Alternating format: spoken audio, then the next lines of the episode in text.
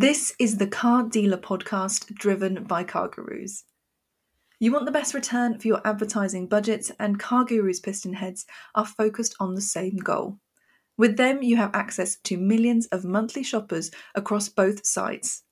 Connect with in market, high quality buyers today and turbocharge your digital forecourt.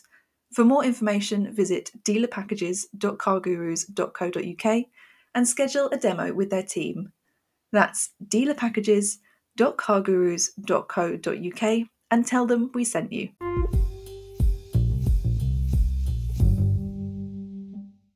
Welcome back to the Car Dealer Podcast. If you haven't listened before, we pick our favourite stories of the week and ask an industry guest to choose whose stories were best.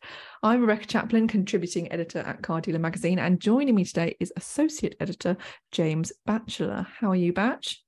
I'm very well, thank you, Becca. I, I like the way that uh, we immediately had to be parachuted in to do this uh, this podcast. It wasn't in my diary today, but I'm here anyway, and um, it's great to be back. Is that your way of saying I'm not quite prepared? Absolutely, yes. Because I, I got so we'll get onto it later, but I got slightly distracted by one of our stories, so I, uh, I feel a little bit unprepared. But well, we'll I haven't, I haven't got ex- I haven't got an excuse at all. I mean, I've been working solidly on Car Dealer this week, and yet when it came round to sort of prepping some stories for today's podcast, I was like, I don't know what we've written. I, I don't know what to say. Um, but I think I'm prepped. So well, at least one of us is. Joining us today is Matt Wigginton from Ben. How are you today, Matt? I'm good, thank you. Thanks for inviting me on. Lovely to have you here. What is going on at Ben at the moment then? Well, I guess you know there's always a lot going on at Ben, um, but I guess you know we're we're seeing the industry hurting. I suppose we're seeing people going through a tough time. I think you know everything that you guys are writing about the cost of living crisis, plus the kind of just the general sense of um, poor well-being across the industry is is having an impact. And I guess what we're seeing is more people reaching out to Ben for support uh, in a really wide range of areas uh, and more people reaching us at the point of crisis. And I know last week we had Steve Whitten on who was talking about the work that that Menable do in the, in the kind of proactive mm-hmm. space as the as a way of getting to people before they before they reach crisis, and that's really important. And I guess you know we're kind of in the same space in terms of wanting to get to people earlier, but what we tend to find is that people turn to us when they feel like they've got nowhere else to turn.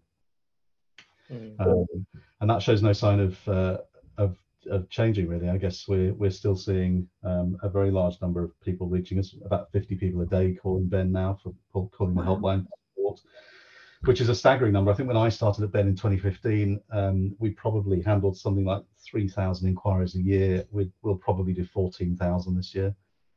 Um, really? So, you know, that's that's a kind of a that's part of the fact that you know Ben's become better known over the past five or six years, um, and also because we've changed changed what we do essentially. So we're less of an old-fashioned kind of benevolent fund, which is you know in our catchy motor and allied trades benevolent fund name, um, but not really what we do very much anymore. So a lot more of what we're doing really is is real kind of intervention stuff. Um, so when people reach to reach out to us with whatever issue they're facing, and it could be something um, that feels minor to most people, but could be just stopping them from moving forward, or it could be something really serious.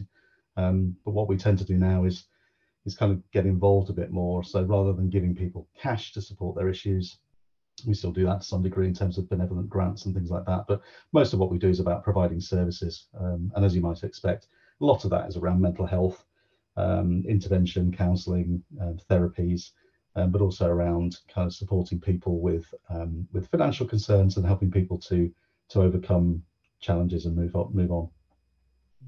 Matt, um, I, I, remember uh, talking to your colleague Rachel Rachel yeah. Cliff, the Health and Wellbeing Director, um, yeah. and that was during 2020. I mean, it was I think it was in the middle of the of the first lockdown, if if yeah. if we can go right back to then, and I mean, are we still feel? Well, are you still feeling the effects of um, the fallout from COVID? Are you still hearing from a lot of people that they're still struggling with with uh, issues and, and problems that they encountered during that that dreadful time nearly three years ago? Yeah, I think we are Batch. I think we're, what we're seeing is, um, you know, you hear a little bit nowadays of people talking about long COVID, particularly in the NHS. Um, nobody can quite put their finger on what that really means, but it really is the kind of long-term effects of people having gone through COVID in its various forms, and that manifests itself in a number in a number of ways. We're seeing people reach out to us with um, with you know more chronic health conditions, um, debilitating health conditions, and things, particularly around breathing, um, and turning to us for help because they they can't get that support elsewhere. I guess we're also seeing the impact on mental health of COVID. Um, you know, I think lockdown had its uh, significant impact on people. I guess probably not at the beginning when most people were furloughed and being paid to be at home. Um, that probably felt like quite an interesting time for most people.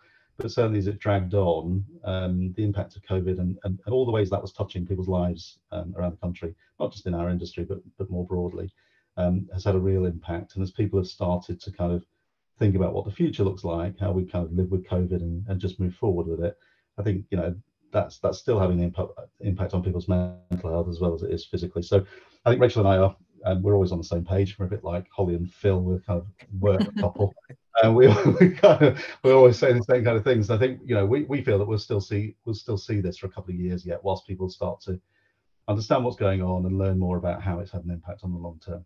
Yeah, and with that support. Yeah, and, and not only that, but of course, I mean, it always seems to be one issue after the other. But particularly at the moment, you know, people are, are struggling to with their finances as well. So that must be a um, frequent sort of concern that you hear on the hotline. Yeah, I guess I mean you can broadly say that Ben's caseload, if you want to call it that, so the, the type of things that people turn to us for, is broadly split between kind of mental and physical health, about 50%, and financial concerns, about 50%. Um, and clearly, these things are not independent; they're all interconnected. So, you know, we've just done some. Uh, we do a well-being survey every year, and we just I'm just looking at the results now, actually, and um, things like stress and poor sleep and low mood and feelings of anxiety are all connected to something else. They're rarely an independent uh, output. They normally can, you know, people will be losing sleep over money. They'll be losing sleep over relationship problems, um, you know, mental health concerns. You know, they're, they're all connected. Um, and actually, you know, the, the, the cost of living crisis, which feels like it's a bit fueled by the media. I don't know about you, but um, if you've been out to a restaurant any time in the last month, they don't feel very quiet.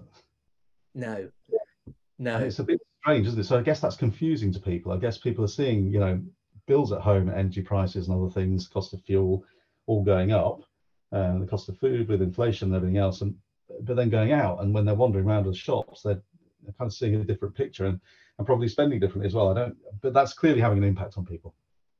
Mm. I, am actually struggling to get into restaurants at the moment. It's uh, it's mad. that how privileged does that sound? But, uh, well, but it's true, though, isn't it? I don't know what it says about you that people don't want you in a restaurant. Yeah, I was going to say that's just down to how much you've eaten over Christmas. It's fitting through the door that's the problem. Uh, well, thank you for that, Matt. That's very, very, very nice of you. Thank you. you know, I was, just, I was just going to add the kind of the, the biggest thing that we're seeing at the minute, I suppose, and the biggest the biggest thing that came out of the research that we did, and we do the, we offer, we do the survey against a national a national sample. So, what's really telling is that you know in the UK in the UK broadly in the main population, one in six employees has an issue managing their mental health. In the automotive industry, that's one in three. Wow. So broad, twice as many people in our industry are struggling with mental health compared to the rest of the population. So whilst we spend a lot of time saying, you know, these things are not unique to the automotive industry, well, some of them are. Some of them really are, and they're having a massive impact on on individuals and um, the way they're they're feeling at home and at work, uh, and the way that then has an impact on uh, on the work they do and their output and their performance and that that kind of leads into a whole load of other things doesn't it so if you're if you're performing badly i know steve was talking about this last week if you're performing badly and you end up in a situation at work, that's going to drive all sorts of other issues as well, isn't it? So, as I say, everything's connected. Mm. Mm. Do you think that's just the high stress of the industry that makes it? What's different? So, yeah, I guess it's interesting that um, a similar proportion of people, again, one in six in the UK and one in three in automotive, say that their um, the workplace has a direct negative effect on their mental health which is quite telling. But what is interesting, I'm going to try and get this stat for you because I think it is really quite telling. And this is one about how um, how things are shifted uh, in the workplace because actually the is I guess high workload, not enough staff, work-life balance targets, the number of hours, things like that, are still up there with the thing as the things that um, that are causing people the biggest issues. Mm. But actually, uh, and sleeps poor sleeps increase and things like that. Toxic workplace culture, unusual to turn the phrase, but um, mm. it was in the survey previously, has gone down by nine percent. Right. So it's not necessarily the workplace; it's what's going on, as you say. It's what's going on in the hmm. workplace. It's longer hours, it's the targets, it's the pressure, and I think also there's that that associated concern with people wondering, you know, what the hell's going on with agency and Chinese manufacturers and you know pricing and you know manufacturers changing their portfolios. Where, where's their future in automotive? What does that look like? How do they, you know, where's their, when, where does their security come from? And mm. I guess mm. that's how too. Yeah, that's that's a that's a really interesting point, Matt, because you know a lot of dealers at the moment, obviously in the franchise space, you know they've been working very well. They've got a, a loyal team of of employees and what have you and then with, with then agency comes along and and then it's almost like what they've been doing they're being told it's not right anymore and uh, somebody else can do it a lot better. And um i mean that that must have an effect on your mental health mustn't it? Because you know one moment you're doing a good job and then the next minute you're told well actually um, we think we can do it better and um, you're going to have to change jobs. I guess it's you know in the end everyone's driving efficiency, aren't they, in one way or another? Um, you know, everyone's trying to turn a profit. Everyone's trying to run a, run the most effective business and the best return on investment. Um, and I don't know, we, has the industry been insulated from that? Well, it, certainly in the last couple of years, when you've seen some of the performance of certainly the the the, the profit performance of some of the bigger groups, um, they've had a fairly good time. And I suspect the individuals working in the industry have, have probably enjoyed enjoyed a similar time in terms of bonuses as well. Um, but actually it is. I always remember, um, you know, uh, Daksh is a trustee. Daksh Gupta is a trustee of Ben, and he always says to me, says to me, everything in the automotive industry is cyclical. You know, you go through a good time, and then five years later, it's terrible. Um, and actually, uh, when you look back at the history of Ben, which kind of is this potted history of the motor industry for the past hundred years or so, um, it shows exactly that. It shows exactly that. Mm. Yeah, I guess um, I was thinking that when you were saying it, you almost need to be able to go with the flow, don't you? But yeah really what always what people want to it's, it's difficult sometimes isn't it to just float along when times are hard but as you say things are cyclical and they might feel bad at the moment but they'll definitely get better and vice versa I think there'll be opportunities, won't there, Becca? I think the you know the industry is changing, that's for sure, but it's always changing. Mm. Uh, and I just wonder whether whether the opportunities are being spelled out well enough, you know, to oppressors and to, to, to you know in order to get people into the industry. I think if you see an industry in turmoil, or an industry where people are not really enjoying their time there, um, that's having an impact on on people coming into the into the sector. Um, and what we really need is, is a bit more clarity around what the future looks like. And I know that's tricky with government policy and everything else. And Mike Hawes mm. would, would, would, spell that out far better than I do. Um, but what we need is some real kind of sense of stability or a sense of direction for the industry and what the UK automotive industry looks like. Um, without the Daily Mail banging on about every failure all the time and everything that doesn't quite work out it needs some positivity and some um, you know some enthusiasm and a bit of bravery in terms of thinking about what the future looks like for people in the industry mm. um, to give them confidence to invest their time and their future in it um, rather than you know looking outside the industry and and, and as seeing this kind of you know the great resignation is something that I don't really subscribe to but certainly people are, are leaving the industry to go elsewhere um, and maybe that's because of this kind of instability and that that then drives mental health concerns and and people feeling vulnerable. Mm.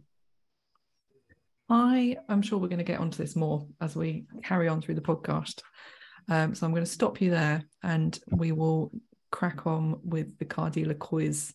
Here is how it works. Batch and I have both chosen our five favourite stories that have appeared on Car Dealer this week, and we don't know what each other have chosen. We're going to take it in turns to reveal each story and have a chat about each. At the end, our judge Matt has the final say on who is the winner. And if you enjoy today's show, do make sure that you leave us a review wherever you are listening. I won last week, so I'm going to go first. If that's okay, Batch. That was said very proudly. I know. I sort of doubted myself after I said it, but I'm pretty sure I did win. Go for it. It's fine. You go for it. Go on. Steal uh, all my stories. Go on. I'm going to start with uh, the news that Cazoo has sold Cazana. Oh, for heaven's I hate going for a Cazoo story first, but this is I, this is my story of the week, like undoubtedly my story of the week. Yeah. Um, because it just like how long ago were we talking about? It was longer ago, to be fair, than I thought it was. September 2021. Um, when we were like, oh my god, Cazoo has bought Cazana Yeah. Um, and just over, yeah, that is that's like 18 months or something, isn't it? On we're talking about them being sold. Um, what you would think is again a profitable, useful business for them. Um, but I'm, they did say in their release that they would still be able to get the benefits of it, whatever that means. Whether they've some done some deal where they're going to be able to use them for free or something still, or whether they've just had to pay for it like everybody else. Um, but I don't believe we know who's bought it yet, which is what no. I think is the no. most interesting thing. No, well, unsurprisingly, I've got this written down on my list as well. Um, but you're right. I remember I remember covering this story when it broke, and it was a real shock, wasn't mm. it? Um, you know, we had a good relationship with Cazana. They'd um, Rupert Pontin would frequently come on Car Dealer Live, and um, it it was great. And then then Cazoo bought them, and a lot of people lost their jobs. And a lot of people lost their jobs. Yeah, and I, I, do remember the shock value of this, but also I remember thinking at the same time, it made sense, didn't it? I mean, mm, Cazoo yeah. is obviously in the business of selling uh, used cars and having a, a, data firm giving you fantastic data on the used car market um, goes hand in hand. It makes a lot of sense, doesn't it? But uh, as is, you know, we've we've got we've come well, we've become used to this, haven't we? Almost immune to this mm. uh, constant news story of Cazoo's bought something one minute and then is uh, rapidly disposing of it in the next. So um, I have to admit, I, I wasn't surprised when uh, when this broke this week. Really, mm. um, how, what, what what do you think, Matt? Is it uh, a bit of a was the whole buying of Kaz, um, Cazana a bit of a shock, or is the selling of it more of a shock to you? Um, I think probably more surprising buying it than selling it. I think they're they're trying to unravel as much as they can, aren't they? And I think that'll continue to fill column inches on your site and in your magazine for some time yet, mm. um, or it'll come to an abrupt end. But you know, they sold their Italian business, the Spanish business, the you know the German subscription business has gone. Um, I suspect they're under an enormous amount of pressure to to rein that business back into something that might be anything approaching profitable.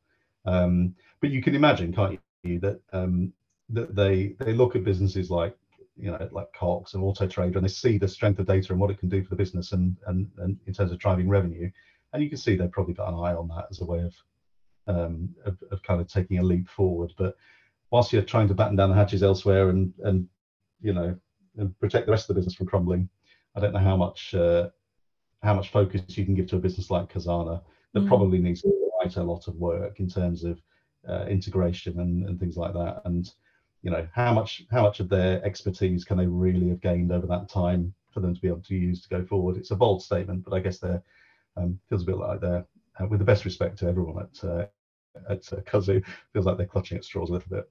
Mm.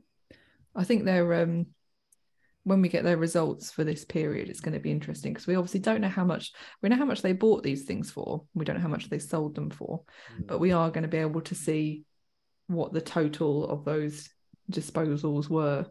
Um, yeah, and it's didn't, probably going to be quite high. Well, didn't Cazoo say that um, the sale of Kazan is going to have no effect on its um, next set of results? I don't think I've made that up. I think no, um, I think that's right. But what yeah. does that really mean? Well, exactly. Yeah, I know. Um, so yeah, can't can't wait to see those results. you and everybody else, I think. it's terrible, isn't it? It just it yeah. is, it is the hot story at the moment because everyone is just waiting for what's going to happen next, and it's a bit like EastEnders, isn't it? Yeah, yeah, and it's not just us covering it. I mean, yeah, you know, I don't, I don't want to to to plug and to build James Ego's James Baggett's ego up any more than it already is. But he was on um, he was on Radio 4 this week talking about the closure of the subscription business. Um, and, you know, it, it's, it's hitting national headlines. And, um, you know, the more it hits national headlines, the more people are going to feel less comfortable about buying a used car from them, aren't they? Um, perhaps that's mm. a bit of a mm. general, general, generalized thing to say, but, um, you know, it's hitting the headlines all the time, Cazoo, isn't it? So. Mm. the wrong reason. It's a shame because you want something like that. You want a new idea to, you know, the industry needs innovation, doesn't it? You want it to succeed. Um, but maybe just uh, they could have done a couple of car dealers in there helping them, couldn't they? Mm. Yes, yes. But I feel as though we're going down another Cazoo rabbit hole here, aren't we? we do it every week, but that's because there's always something to talk about because isn't there? Always. Always. Anyway. Shall I move us on? Yes, move us on, Batch. Well, much as we like to talk about Cazoo, we also like to talk about used car prices, don't we? And um, so data came out this week, Cap HPI. We had uh, Derren Martin spoke to us. Um, they're down. Oh, sorry, they're up one percent in February. Uh, unsurprisingly, I suppose you could say. Um, petrol cars uh, the three-year point, they've risen on an average of 1.5%. Diesels were up 1.1%, and electric cars continued their tailspin. They dropped by 7.7% in February, the equivalent of just over £2,000. Um, and there are some big price drops of electric cars, um, as much as 15% on some of them. For instance, the Tesla Model S down £5,600. The Model X, £6,000. Audi e-tron, 3,700. Um, so these are big numbers. Um, but the thing that sort of keeps coming into my head with, about all of this is how much of this is just the market correcting itself. Um, I mean, that's the million dollar question in all of this, really, isn't it? Um, but there's no doubt that you know some dealers they really are steering clear of, of EVs because you know they've they've to put it bluntly they've got used to to stocking cars that are going up in value over the past couple of years.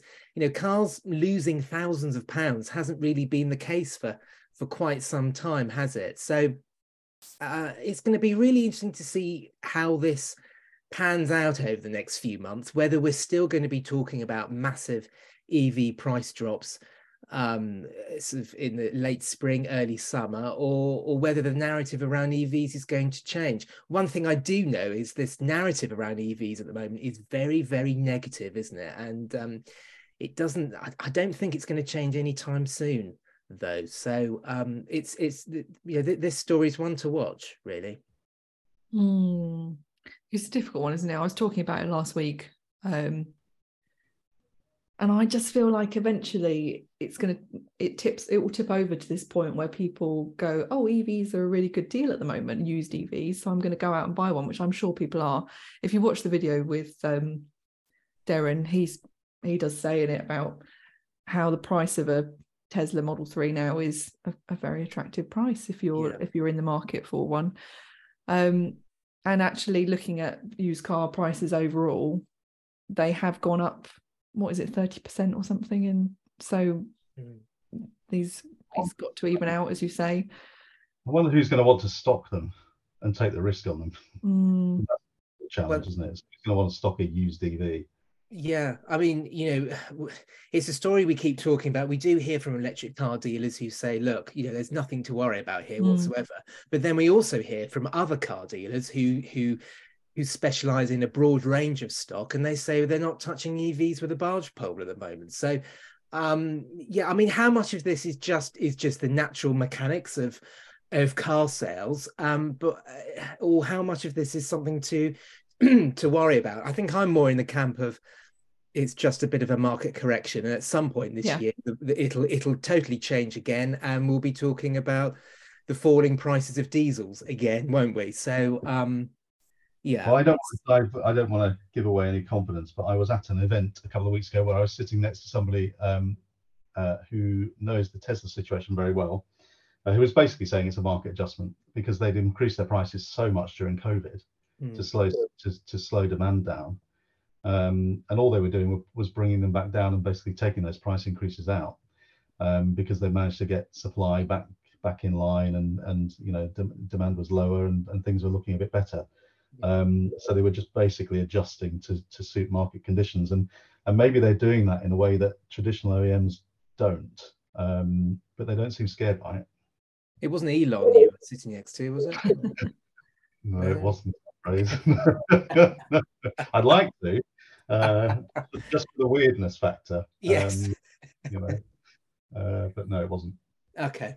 Well, yeah, one to watch. I think. I think it's something we'll probably be returning to this time next week.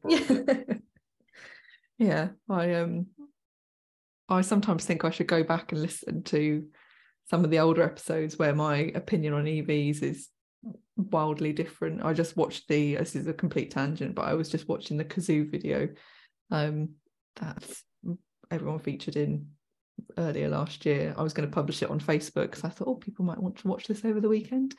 And the opinions in it are so different just a few months on from uh, I was like, I don't think this is actually, I think this has aged quite badly. I know. I, I particularly thinking, my comments.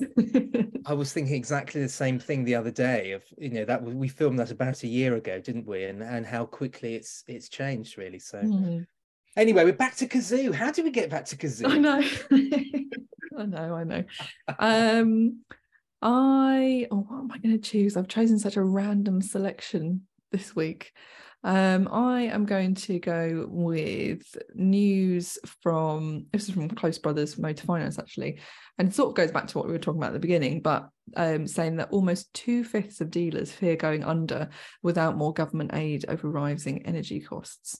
I mean, um, I know we have sort of touched on this already, but it's quite a worrying figure, isn't it? Saying that what's that, 40% of dealers are worried they're not going to be able to operate anymore. Um, and I just I don't know what you do at that point. I know lots of people all over the country are going through this where you just look at your energy bills and think, I don't know how I'm going to pay that. Like, it's just it's just crazy. But um, I mean, as I'm looking at the wider picture, if even half of those went under, it's going to drastically change how how the business looks. Yeah, yeah, it changed the industry enormously, won't it? Yeah. I don't know what you guys think about this. Well, Is that I'm realistic? Just, I, well, I think you're going to have to come back to me because I was just trying to find a tweet from from a, a, the car dealer I bought my car from, who put out a tweet saying how much his energy bills are going up by, but I can't I can't find the tweet, so you'll have to come back to me. So, Matt, what, Matt, what do you think?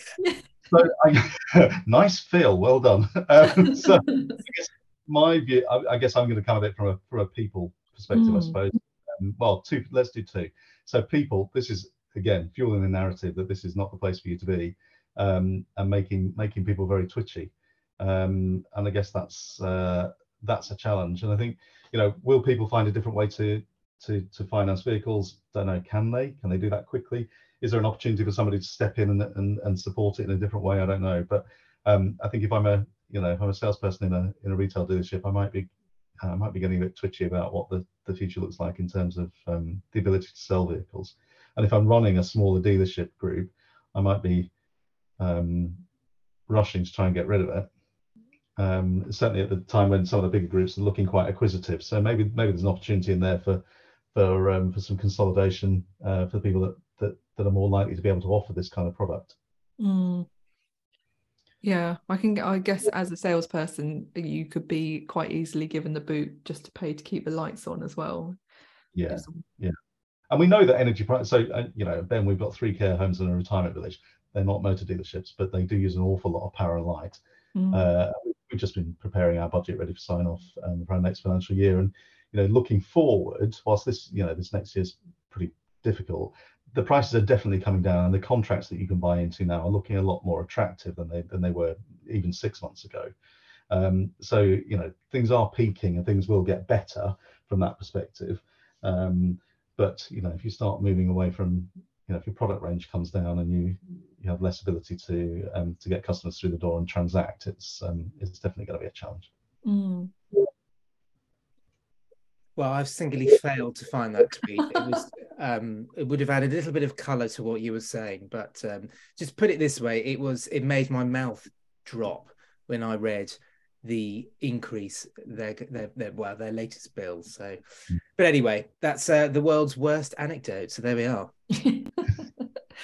oh, I'm just going to add before we move on. excuse me. Um, they polled 77 dealers and found that 38% of them said their business will struggle. So that's like a big, I know we're talking about a smaller portion, yeah. but that's a big chunk of people they spoke to who came back and said, we can't survive without this. Mm-hmm. Um, and on top of that, 32% said high energy costs will be the biggest challenge they face during the next year. It just it never it never lets up for car dealers, does it? There's always something, but yeah. And I doubt there's going to be much government support for forthcoming, is there? I think that's uh, yeah, they they they've done what they can with that. I'm not sure there's going to be much more to come. I can't see anything mm. on the road. Yeah, it's difficult, isn't it? Mm. Batch, do you want to move on? Do you want to try and redeem yes. yourself after your failed tweet? Yes, I shall quickly move on and ignore my failure to find a tweet. Um, I, would like to talk about Nigel Mansell. Oh, uh, yeah, you've probably got very high. Oh, love have you got this on? Have you got this on your list? No, well? I don't. Oh, okay, great. Well, um, Nigel Mansell. Um, if if people don't know, he and his uh, sons Leo and and Greg, they um, run a fantastic little operation on uh, on Jersey. Um, it's called the Mansell Collection, and it, it, houses the Mansell Museum, where you can go and see Nigel's uh, 1992 uh, winning uh, uh, Williams Renault FW14B. If you if you if you want to go and see that, and lots of memorabilia, but importantly, um, in 2014, Nigel said he he announced that he was going to be taking a Mitsubishi new car and servicing franchise. So this fantastic Art Deco garage in St Helier in uh, Jersey um, was was was going to be selling Mitsubishis, and they've they've they've been selling Mitsubishis since then. A few years ago, uh, they also partnered up with Hyundai. Or, sorry, what? How do you pronounce it now? Um, Hyundai. Hyundai. Hyundai. Is it Hyundai? It's Hyundai, isn't it? I've no idea. Hyundai. Um, so they've yeah they've had a Hyundai franchise as well. Um, but unfortunately, this week we heard that um, they're dropping both Mitsubishi and and Hyundai. Um, the main reason is um, uh, with Mitsubishi leaving the UK um, and with and with COVID loss of sales, um, they've had to close that, and it's had a knock on effect apparently with with Hyundai franchise. So so it's it's a it's, it's a sad story really. The good the good thing about this story though is that the motorbike side of their business is thriving. Um and uh the, the, the thing that the thing that got my head sort of going really is um you know there used to be a time when when racing drivers always had a new car franchise didn't they? I mean uh, i mean famously uh, Fangio, he used to sell Mercedes. Uh, I remember Derek Warwick, he used to sell Hondas in Portsmouth. I remember going to the dealership opening when I was about seven years old and meeting Derek Warwick. wonderful moments in my life. Um, and uh, and of course Mansell himself. I mean, he sold Ferraris and TVRs uh, in the nineties as well. Yeah. So there was a time where if you were a racing driver, it was just sort of a rite of passage, wasn't it? You also had a a thriving car dealership business, and that doesn't tend to happen these days, really, does it? And I, I don't know why. Is it because racing drivers aren't interested in selling cars, or I don't know. I don't. You know. couldn't really see Lewis Hamilton buying into no. a Mercedes retail, having a Kia unit. franchise, for yeah. example. No, no. the Ora Funky Cat. I can't see it. Do you think it's because they're earning significantly more money than they used to, and now it just mm. wouldn't be worth? It? I think it. I think you're probably right, and also I think you know, we all know racing drivers have changed a lot, haven't they? I mean, you know, back in sort of Mansell's and Derek Warwick's day, you know, these were people, you know, who who worked really hard and they then they became racing drivers. Whereas now it's the makeup of a racing driver is very different, isn't it? And uh, you can't imagine. I mean, you know, for instance, I mean Frank Sytner, didn't he? I mean, he sold cars and then he went into motor racing. So it's yeah. it's an entirely different sort of um thing these days, isn't it? I think it's a, I think it's a bit of a shame, really. I think I would, mm. I think you're right, Matt. I would like to see Fernando Alonso selling Ora Funky Cats. I think that would be hugely fun, wouldn't it? Imagine the social media, can't you? oh. But no, uh, Becca, you've met Nigel. I, have met um, Nigel Mansell as well. But you actually went to the, the Mansell collection, didn't you? Yeah, I was going to say it's the highlight of my career and usually John Bowman includes the pictures of me with him together and I was 23 so I just that's also a highlight of my career as I had photos taken of myself when I was 23 um, but I just remember he so I flew over to Jersey and he picked me up from the airport um, in a Mitsubishi um, Outlander PHEV And I just remember him telling me about how he could drive it as fast forwards as he could backwards because of you could do it on the it just does on the EV backwards. Yeah. Um and yeah, it's just like the most fantastic day. I've still got the you won't be able to see it. I sold my mini recently, but I've still got the keyring, gave me a little sign things. He's just the nicest bloke in the world. So I was a little bit sad that they got rid of it because I just remember that being such I just like to reminisce about stories. Carvana, Nigel Mansell. Um, but yeah, just that absolutely fantastic bloke. And the fact that he decided to open a Mitsubishi dealership. And it wasn't just to like just a little add-on, it was like an absolutely fantastic showroom. Um, so yeah, fingers crossed for Fernando Alonso though. I absolutely adore him as well. I'd love to go interview him. Perhaps, perhaps, perhaps if if Toby Marshall, who's the new managing director of GWM Ora UK, if you're listening, uh, Toby, please do reach out to Fernando, and we will we will help you. What, what I'm trying to think of it. This is my these are my really um, crap anecdotes. But I've so I've met Nigel Mansell opening a Mitsubishi dealership. I'm sure you've got some great ones these as well. Um, Daniel Ricciardo opening an Infiniti dealership at um, Westfield, isn't it?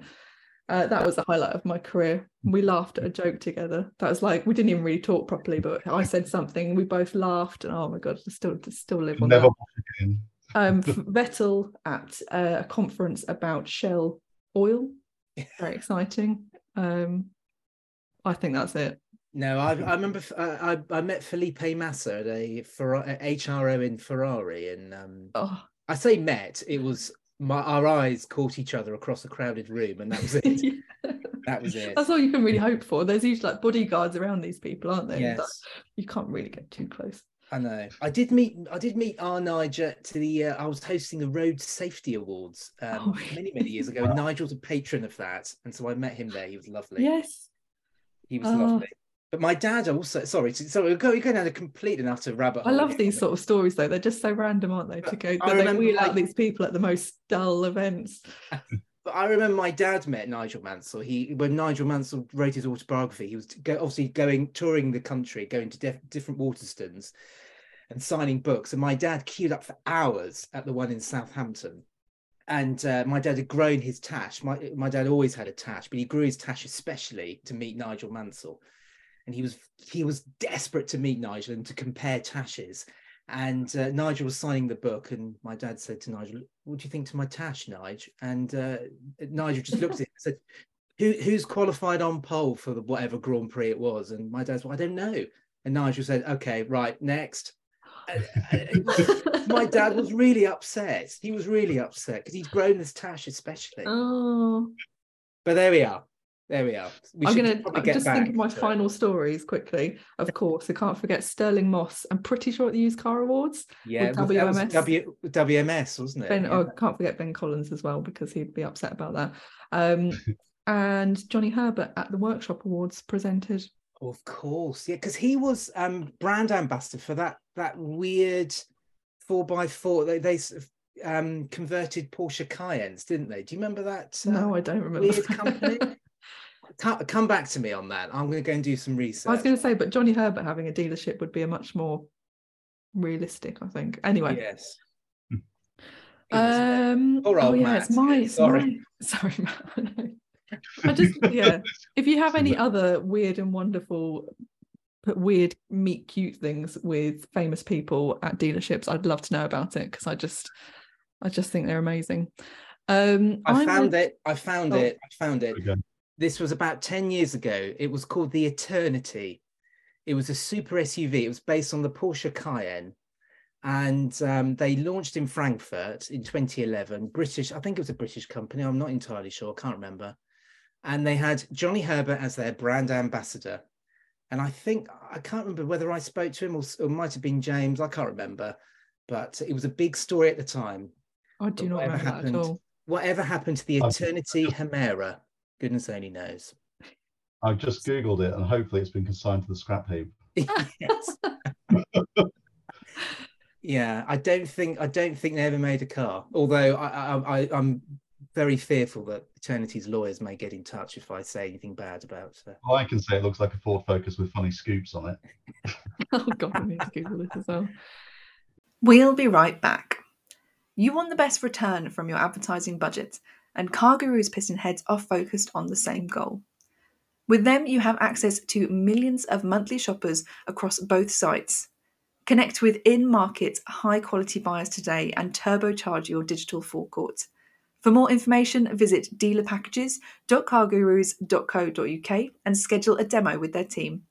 That's dealerpackages.cargurus.co.uk and tell them we sent you. Now, let's get back to the quiz. So there we are. Goodness me. Right. Please save us, Becca, please. Oh, wow. I don't know if this is going to save us, but um, I'm going to go for something completely different, um, which is news out today about AI aided browsers could change how customers search for cars online. Um, this has come from iVendi, completely forgot what they were called then. Um, I know AI is just something everyone keeps talking about at the moment. It's probably very boring, but um, I, I just think it's quite amazing. And I do think it's going to change the way we search for things. I think people are already becoming more. I mean, I don't think when people talk about people ordering cars on Alexa, um, sorry if you're listening to this in your house and she's just piped up. Um, but I do think this is going to change the way people search, say they because you could so much easier. You could go to chat whatever it is, GPT, and say what I'm looking for a seven seater, blah blah blah. What should I buy? Um, I just I, I think this could change things. What do you think? I'm going to start with Batch. What do you think? You're going to say you uh, love the analog buying process. Um, well, I, I hate to sound really ignorant, but I, am sort of I don't really understand how it's all going to change everything. I really don't, and and and and and also how chat AI has suddenly become something everyone's talking about, isn't it? I mean, it's everywhere, isn't mm. it? Um, but I'm I'm sort of weirdly ignorant. I'm I'm not. I'm sort of. I don't really know how it's going to change everything. Um, I'm prepared to be educated on all of this. Really, I mean, how how can it change the buying process? I don't know. Because, well, I mean, I this is my theory, is that it's you can the, you can talk to it in a more engaging way. And I know we've sort of had chatbots and things, but it it talks very naturally. If you haven't had a go, you should go. I mean, when when you can actually get onto it, um, because it's usually down because so many people are trying to use it. But instead of saying I'm looking for, like you go to Google and type in blue Ford Fiesta, people could search for. Um, I need a car with a boot that can fit X liters in it, which you can't really do very well at the moment unless you no. go to some weird list of listicle thing that's come from some website. is usually out of date, etc., etc. Um, and I mean, this is the problem with these with Chat GPT. I think James was telling me the other day that that's it's actually taking data from last year or the year before or something. So you can't really rely on it at the moment but you can ask it questions which are more and get like a proper long answer like i'm sure you've seen the story about the guy who had his um um Parking. he was trying to argue a perm a ticket for a fine Yes. And he got oh, to write it. I was talking to a car dealer the other day and I said, they were saying, well, I don't know what you could do with it. And I was saying, well, when a customer comes to you and says, um, I want to refuse my Range Rover, you can go, please write me a letter explaining why the customer cannot and you can ask it to do stuff like that and it will write you a yes. um, a letter explaining why it's not your fault that the warranty doesn't cover it etc etc which i just think is like and when people moan to me i have used it to say please can you write a letter that will then you don't have to you can just swipe the aggro away get okay. them to write it for you i wonder whether it's a, Sorry, real threat because who the hell's using microsoft edge yeah, no. really, you know, and Bing, and I know that they've invested. Microsoft have invested heavily in it, and they've got real plans for it. But Google are way ahead of this sort mm. of stuff. Um, and I think you know, may, will it make more people use Microsoft Edge? Maybe. And Bing. I mean, if you try to use Bing, it feels and use Google before. Bing just feels like it's out of date. But I wonder whether. Um, I just wonder whether it might be I don't know, just a different way of buying. And I think, you know, in your article, you're talking about how it gets around the, the middleman. Essentially, you go from start, search straight to the dealer. Mm. Um, but I just wonder whether it, it, relies on, certainly at the minute, it relies on the user putting in something that's sensible to deliver a result. And I think yes. that I don't know whether we can educate people quickly enough to, or soon enough to to harness the power of it. Because I think I think like you, Becca, I've had to go at Chat GPT and actually we'll fire all our fundraising marketers and um, you know we'll write social posts in four seconds on Chat GPT. Um, just if any of the team are listening, we're not planning to do that. It's not a consultation. um, but you know, I think th- there are a lot of marketeers out there thinking, "Holy crap, this is going to change the world," and it, maybe it will. Maybe it will. Um, but I think there's a load of work to do before people really understand how to maximize it, rather than saying, I don't know, um, not criticizing your search terms there, Becca, about finding a car with a big boot that I can fit my dog in or something like that. But I wonder whether it's it's people searching for things for scenarios or, or AI actually kind of handling the the search criteria for you based on something that's a real kind of narrow prompt. I don't know. I mm. think it's uh, it's early days, isn't it? But it'll be interesting to see what happens. And we're keeping an eye on it for what it means for, for us as well, because you know, can we use AI to to be more efficient and more effective? And I think if businesses can do that generally, that's a that's a good thing, as long as mm-hmm. it doesn't engage a load of people. Yeah, I think, and I'm just thinking about this as you say that you know when you go online and you have a problem and you want to be able to talk to someone a little box comes up and talk to us and you go on. I just think it's the most annoying thing in the world when you go on and you realize you're not actually going to talk to a person. Yes. Oh our robot will help you. At least pretend yes. you're a person. Yeah. Well, all i want chat ai to do is when you go on a website a car, a, a car manufacturer website you know you know this these days it's fashionable now for you not to be able to download a brochure. And if you do download a brochure, you've got to leave 40 million pieces of, of data, haven't you? Mm. To and then you get contacted by the dealer saying, Oh, Mr. Batchelor, you showed interest in the Citroen C3. I say, no, I was just downloading the brochure because your website is so useless. I just want I just want it to be able to give me a brochure and not be able to talk to anybody and make it nice and simple. That's all I want from chat AI. I don't say if you can make that happen, I'm happy. I'm in. I'm in. All right. You can, I think you can make anything happen. I've just, whilst you've been talking, Batch, I've just um, asked it, what's the best small EV car in the UK market for a farmer who needs to transport three pigs to market each week? Because um, I think that's quite a random question. Um, oh, God. Basically, it's come back saying when it comes to finding the best small EV car in the UK market for transporting three pigs to market each week, there are a few factors to consider. Um, it will need to have enough space to accommodate the pigs as well as enough range to cover the distance to market and back. So here are three options, uh, four options, sorry. The Renault Zoe, the Nissan Leaf, Fiat 500e and the Peugeot E208. Um, it's not quite smart enough, is it? I, I, was, I was going along with this until you mentioned the words Fiat 500e.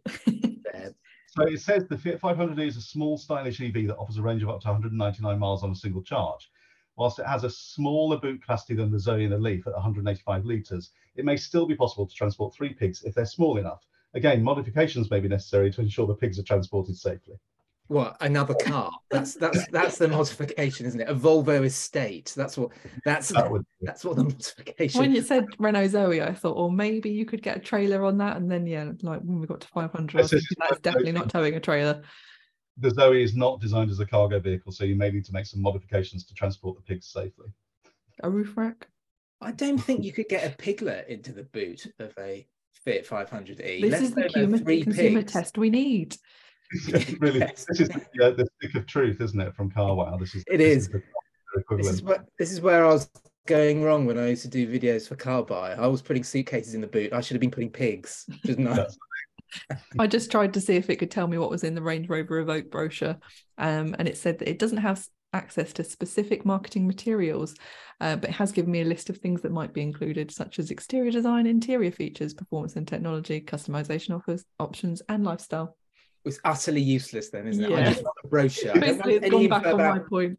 I don't want any info about pigs. I just want a brochure, and it's failed. There we are. Then can we all stop talking about chat AI because it's failed? Yeah. Okay yeah, well, I think this is what um, James Tew agrees with what you said, Matt, and he says, while no one is taking seriously, talking seriously about um, Google's grasp as part of the market, AI does present represent first potential step change in online search technology for many years, perhaps decades. So yeah. we might be uh, far away from this, but early days. Bring us back to something normal and car dealery then. But okay, all right, something slightly more boring. Um, I've only got two stories left. Just, just FYI. So have I. Um, so this one is about um, uh, use uh, it's this one's about uh, savings on brand new cars. Um, it was uh, what car uh, survey came out this week, um, saying dealers are offering discounts of more than sixteen percent. That's one six percent on new cars. Really? I haven't seen Um, the story, so this is Yeah, yeah, it caught my eye as well. So yeah, mystery shoppers from What Car have been looking into the biggest new car discounts currently on offer. The biggest discount can be found on the Volkswagen Arteon, um, which had um, wait a minute, let me just scroll through the story. It had a cash discount of 16.7%, which equates to over six thousand pounds from retailers. Quite an extraordinary figure. I do urge people to go and look at this story because it, it, it's it's really quite interesting.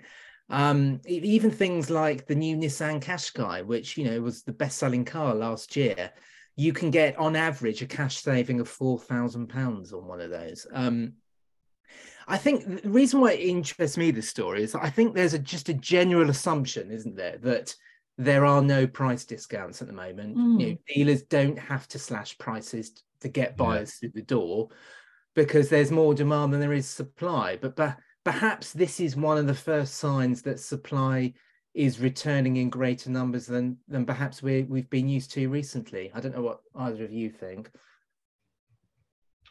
I mean, I'm with you. I didn't think there would be any discounts. I'm just trying to find the story. I am shocked by that.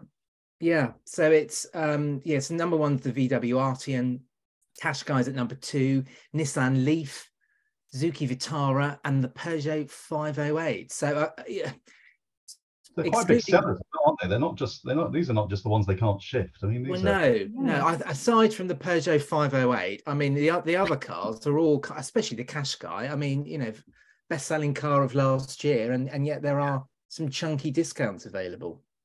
interesting seeing also in that story um, the the deposit contribution from dealers because I thought that was kind of a bit of a thing of the past as well. Hmm. Um, but that Fiat 500 one liter mild hybrid with 2,900 pound deposit contribution from dealers is a is a steal. It's a decent It car. That. is. It is, yeah, absolute steal. So there we are. So yeah, perhaps things are perhaps returning to to the way things were. I don't know, but um an interesting one that caught my eye this week. Mm. I guess I think people like to think they're getting a deal, so I don't know. I don't know. I just I do find that shocking. Shocked. Yeah, I, um, yeah, but I just I know it's a, a massive assumption, but I, I- everybody I've spoken to about buying a, a brand new car, they've they've tried to do the whole Mike Brewer hold out your hand, and and the dealer's just not interested because they know they can sell that car to to the next person, and yet this this research would prove otherwise. I wonder how much of it is maybe manufacturer imposed. Well, because I'm looking at the Nissan Leaf and Nissan Qashqai one, and having previously worked with them, I know that they do these deals, yes, and they're like kind of constant rolling deals. So maybe there is like hold out for those special deals, and you might get one. yeah. Mm. interesting. Maybe you Um, can use AI Chat GPT to uh, to write you a script for negotiating in the dealership. That's a great idea. I might actually start asking it to write me scripts for phone calls, even if it could just like come up with intros like Yeah. hello. I just I'm useless on the phone. Hi, just wondering. Um much like the podcast, I'm sure you could all believe. um, I am going to talk about Range Rovers now. Oh, I know I mention Range Rovers all the time, um, but we interestingly had two stories this week. I thought it was interesting. Um, most recently today we have um, the news story. Well, actually, no, let's let's start with the other day. The other day we had a story which said that Range Rovers were the most stolen and recovered car. And then today we have a story saying the Range Rover Sport, um, not sorry, not the Range Rover, Range Rover Sport is the most stolen and recovered car. And then today we have a story saying Range Rover owners in London are finding it impossible to get insurance cover. Um, I was uh, looking at this on Twitter yesterday because people were tweeting about it. Someone had said, "This is absolute rubbish because I live in or near London and I've been able to insure my Range Rover." And so many people were coming out and saying that they actually had found it impossible that they to come back and said they just couldn't have insurance. And some people it was just so expensive um, it was unreasonable. I just I think this is again. I thought this was shocking. I don't know what you think. What do you think, Batch? Um, I think it's a bit shocking that people are potentially not being able to insure their Range Rovers. Um, I mean, it's it's just it's a tricky one, isn't it? I mean, uh, mm. uh, you know, how, how much do you you know do you believe that really is it or is it just just some people who have struggled to get insurance on their really nice cars i don't know really but um or is is is there i don't know to be to be perfectly honest with you rebecca i can't string this out much longer i don't know there's a stat i'm just a link through from your story to the autocar story. There's a stat in there about the from the DVLA about 2022 Range Rovers being the second most stolen car in the UK, where there were 5,200 taken. Basically, we can't um, have nice things. We can't. No. yeah, yeah, essentially. I got. I just wonder whether um just the other story back of the um you know number stolen and then recovered. I wonder whether they're recovered from the side of the road. Oh. Oh dear. Oh, Matt went there. He actually yeah. went there, didn't he? I'm trying to be vaguely nice, but I'm not really. I'm not really achieving that. I'm not trying to be down on Range Rovers. We just have a lot of negative news every week about Range Rovers. Yeah, I, uh, the thing I can't.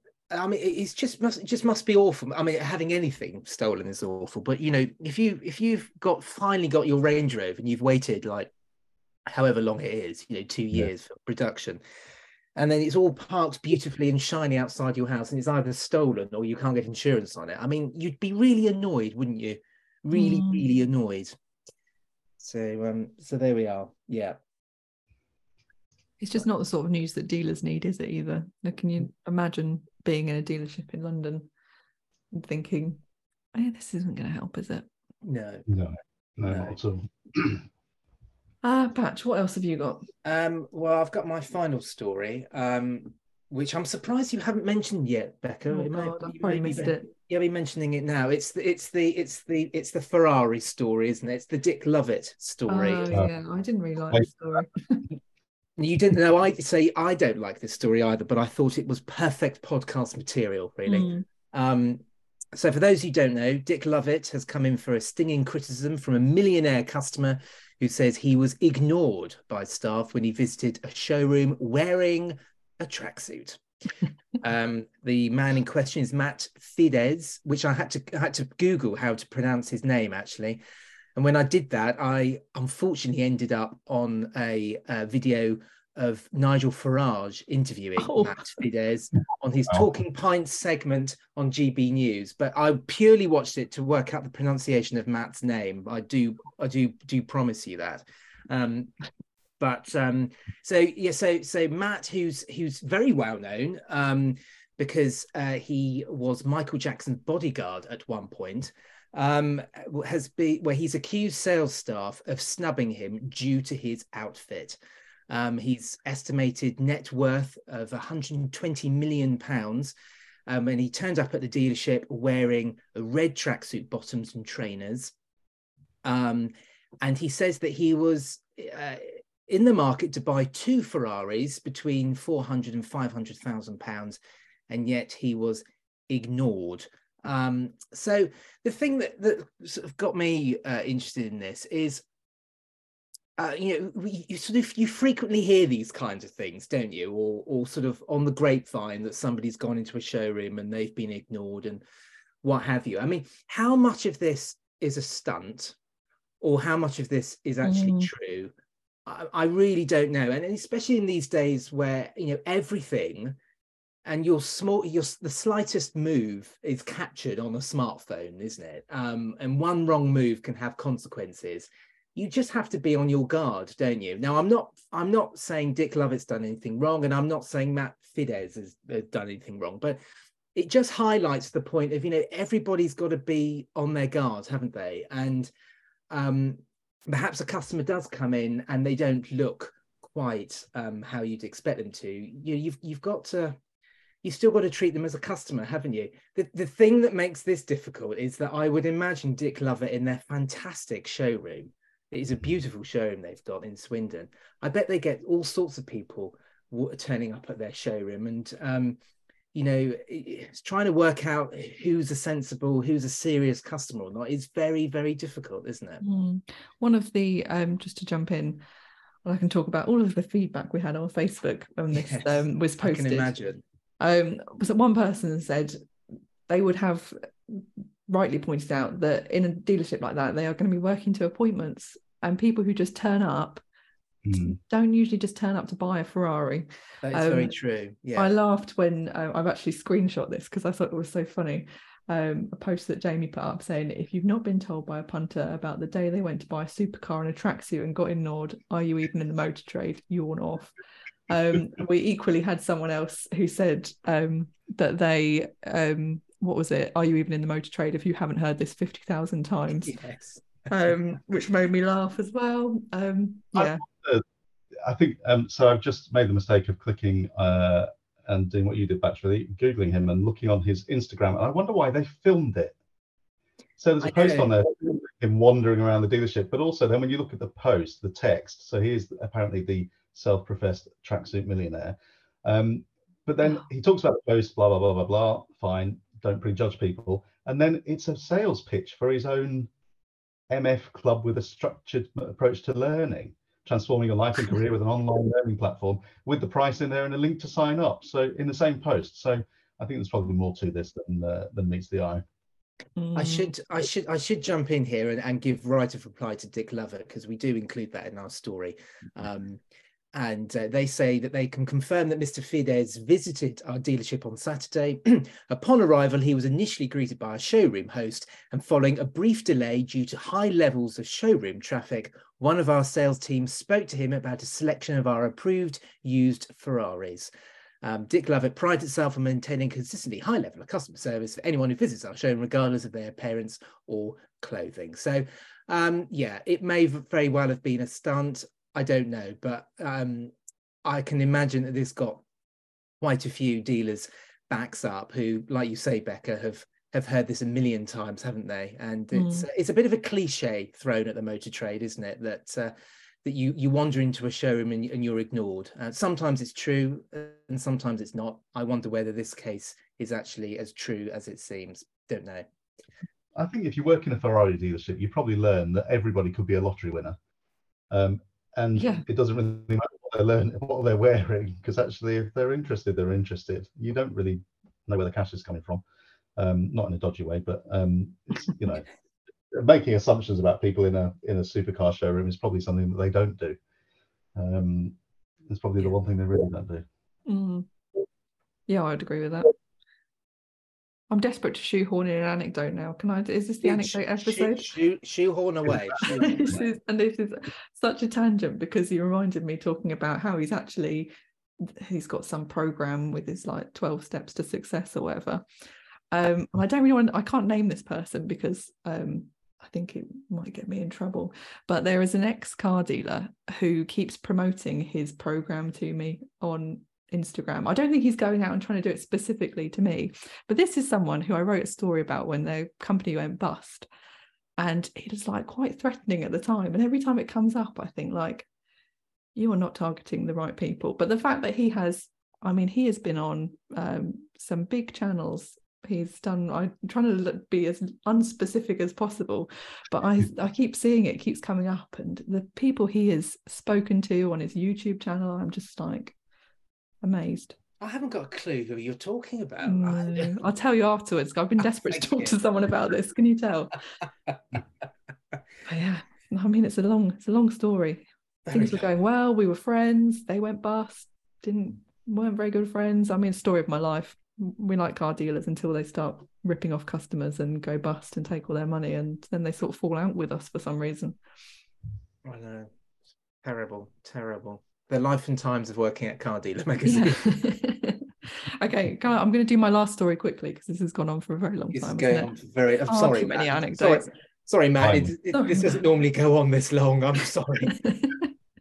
um, this is the story we've talked about a lot on the podcast, um, but about the team from SUV Prestige going to the Ukraine. The story, um, they had a journalist who went over with them called Richard. He's written um, kind of round up everything that happened. um, called I Drove to the Ukraine with used car dealer SUV Prestige and donated a pickup to the war efforts. And if you go into that, there is now um, SUV Prestige's video where they have actually doc- they've done a little mini documentary about the whole thing. Um, interviewing lots of people and about the whole adventure, which is that is what held me up earlier. That is why I was distracted from um, looking for my stories because I was um, watching the little documentary. Very interesting, worth having a look if you get a chance that's it. Great. Nice little plug there for cardealermagazine.co.uk. Yes, head over there. So that's the end of our stories. Matt, who do you think had the best stories? Well, uh, I guess there's a there's a lot in there, isn't there? There's a lot in there, but um, and I, and I, I love the fact that the AI one's driving back a little bit mental. Um, so I think that story. Um, I, sorry, Matt, Matt, Matt, can I just interrupt here? Just for the sake of the listener, for the sake of the listener, we we do this on Zoom, okay? And the audio is taken from Zoom and then it's put into it's fed into whatever machine Becca has. I goodness only knows. Matt has Matt has turned his camera off throughout all of this, and specifically for this mo this moment of judgment, he doesn't have to look either of us in the face. Well, he he can, we can't see him. So there he is. Oh, he's back. I can't see either of you though because your cameras are off. But I'm happy to look you in the eye. Well, I don't even know where the camera is, but it's there okay. somewhere. All right. Um, there you go. Please um, continue. Think, Please continue. I think the stories about reductions are always going to drive um, drive things. But um, given that we are literally on the anniversary of the um, the invasion of the Ukraine by Russia, uh, without making any comment about that, I think the story about the uh, about Prestige SUV Prestige uh, taking their car to Ukraine gets my vote today for fairly obvious reasons. I think. Yes, I love that I snuck that in at the last minute. Becca, this yeah, is so cheating. you win. Actually, I think that's another win for you. Sorry, Pat. Well, yeah. this is cheating because you just you just you just mentioned it. You didn't pass any comment on it or anything. It wasn't up for discussion, was it? Like like is the point of the game. You Do just you want to discuss it, it now? now you've won. Now you've won. Unbelievable. we could have discussed it. I'm I just didn't think we wanted to chew over the the eco political issues. We're not going to do this podcast anymore. It's a setup every single week. yeah, I do always think it's a bit when I'm hosting as well. I just shouldn't win. anyway, well, well, done, Becca. Well done. Well done. Thank well you.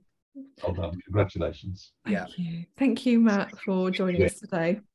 I appreciate the win wholeheartedly.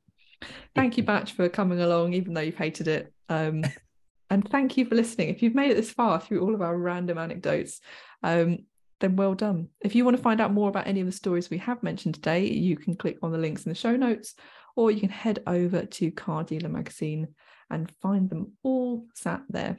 We will be back again next week, so don't forget to hit subscribe. You'll get notification as soon as the next episode goes live. But until then, goodbye.